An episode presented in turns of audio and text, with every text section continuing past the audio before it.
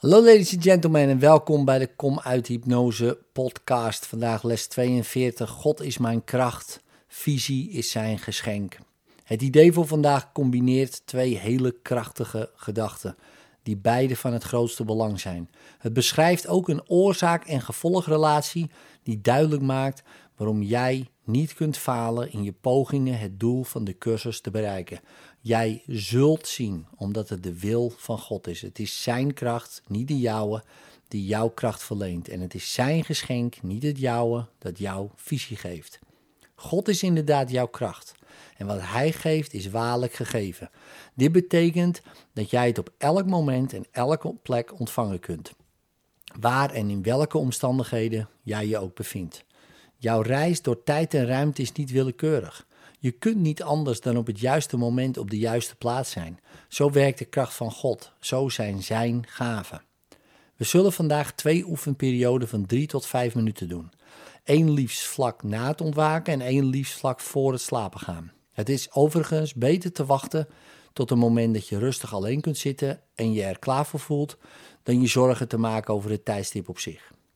Begin deze oefenperiode met het idee voor vandaag langzaam met je ogen open te herhalen en kijk om je heen. Sluit je ogen dan en herhaal het idee nogmaals, nog langzamer dan tevoren. Probeer hierna niets anders te denken dan de gedachten die bij je opkomen in relatie tot het idee voor deze dag.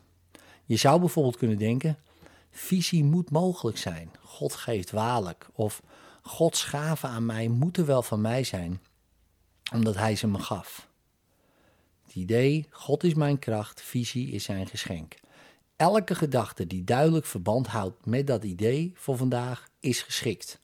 Het zou je wel eens kunnen verbazen hoeveel inzicht dat met de cursus verband houdt sommige van je gedachten bevatten.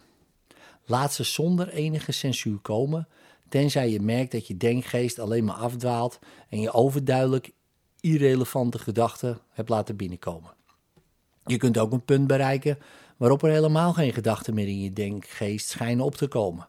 Als zo'n stagnatie zich voordoet, open dan je ogen en herhaal het idee nog een keer terwijl je langzaam om je heen kijkt. Sluit je ogen, herhaal het idee nogmaals en ga dan verder met zoeken naar verwante gedachten in je denkgeest.